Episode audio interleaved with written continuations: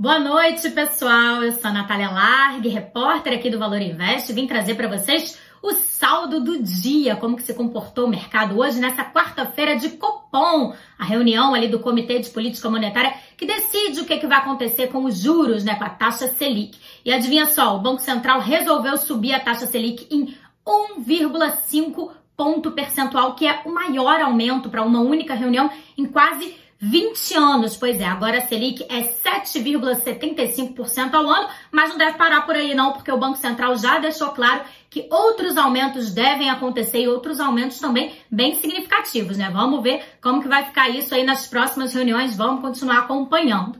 E nesse dia de expectativas para o Copom, o Ibovespa ficou ali bem perto da estabilidade, né? O principal índice da bolsa encerrou o pregão com uma queda de 0,05%. Então, ali bem próximo da estabilidade mesmo, mas que devido às últimas quedas que a gente viu, né, que foram bem significativas, é até um resultado positivo, dá para respirar um pouquinho aliviado, né? Hoje o mercado ficou de olho na discussão ali da PEC dos precatórios, que para quem não sabe, é aquele texto que alonga ali o prazo que o governo tem para pagar determinadas dívidas e assim fazer com que sobre dinheiro para aplicar em outras coisas que o governo considera mais importantes nesse momento, né? Como por exemplo, o Auxílio Brasil, que é o programa que vai substituir o Bolsa Família, né? O presidente do Senado, que é o Rodrigo Pacheco, já falou que quer adiantar aí essa votação, né, caso ela seja aprovada na Câmara. Isso pode trazer uma certa tranquilidade para o mercado, né? Porque adiantando, o mercado vai ter um pouco mais de previsibilidade, né? Saber o que, que vai acontecer, como é que vai ficar a situação fiscal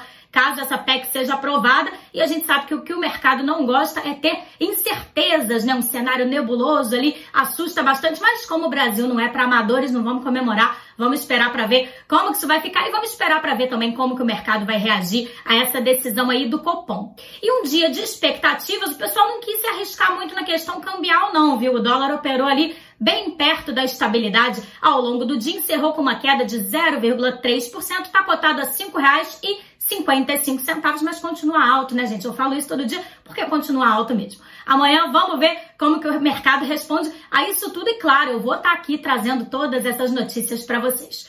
Uma boa noite a todos.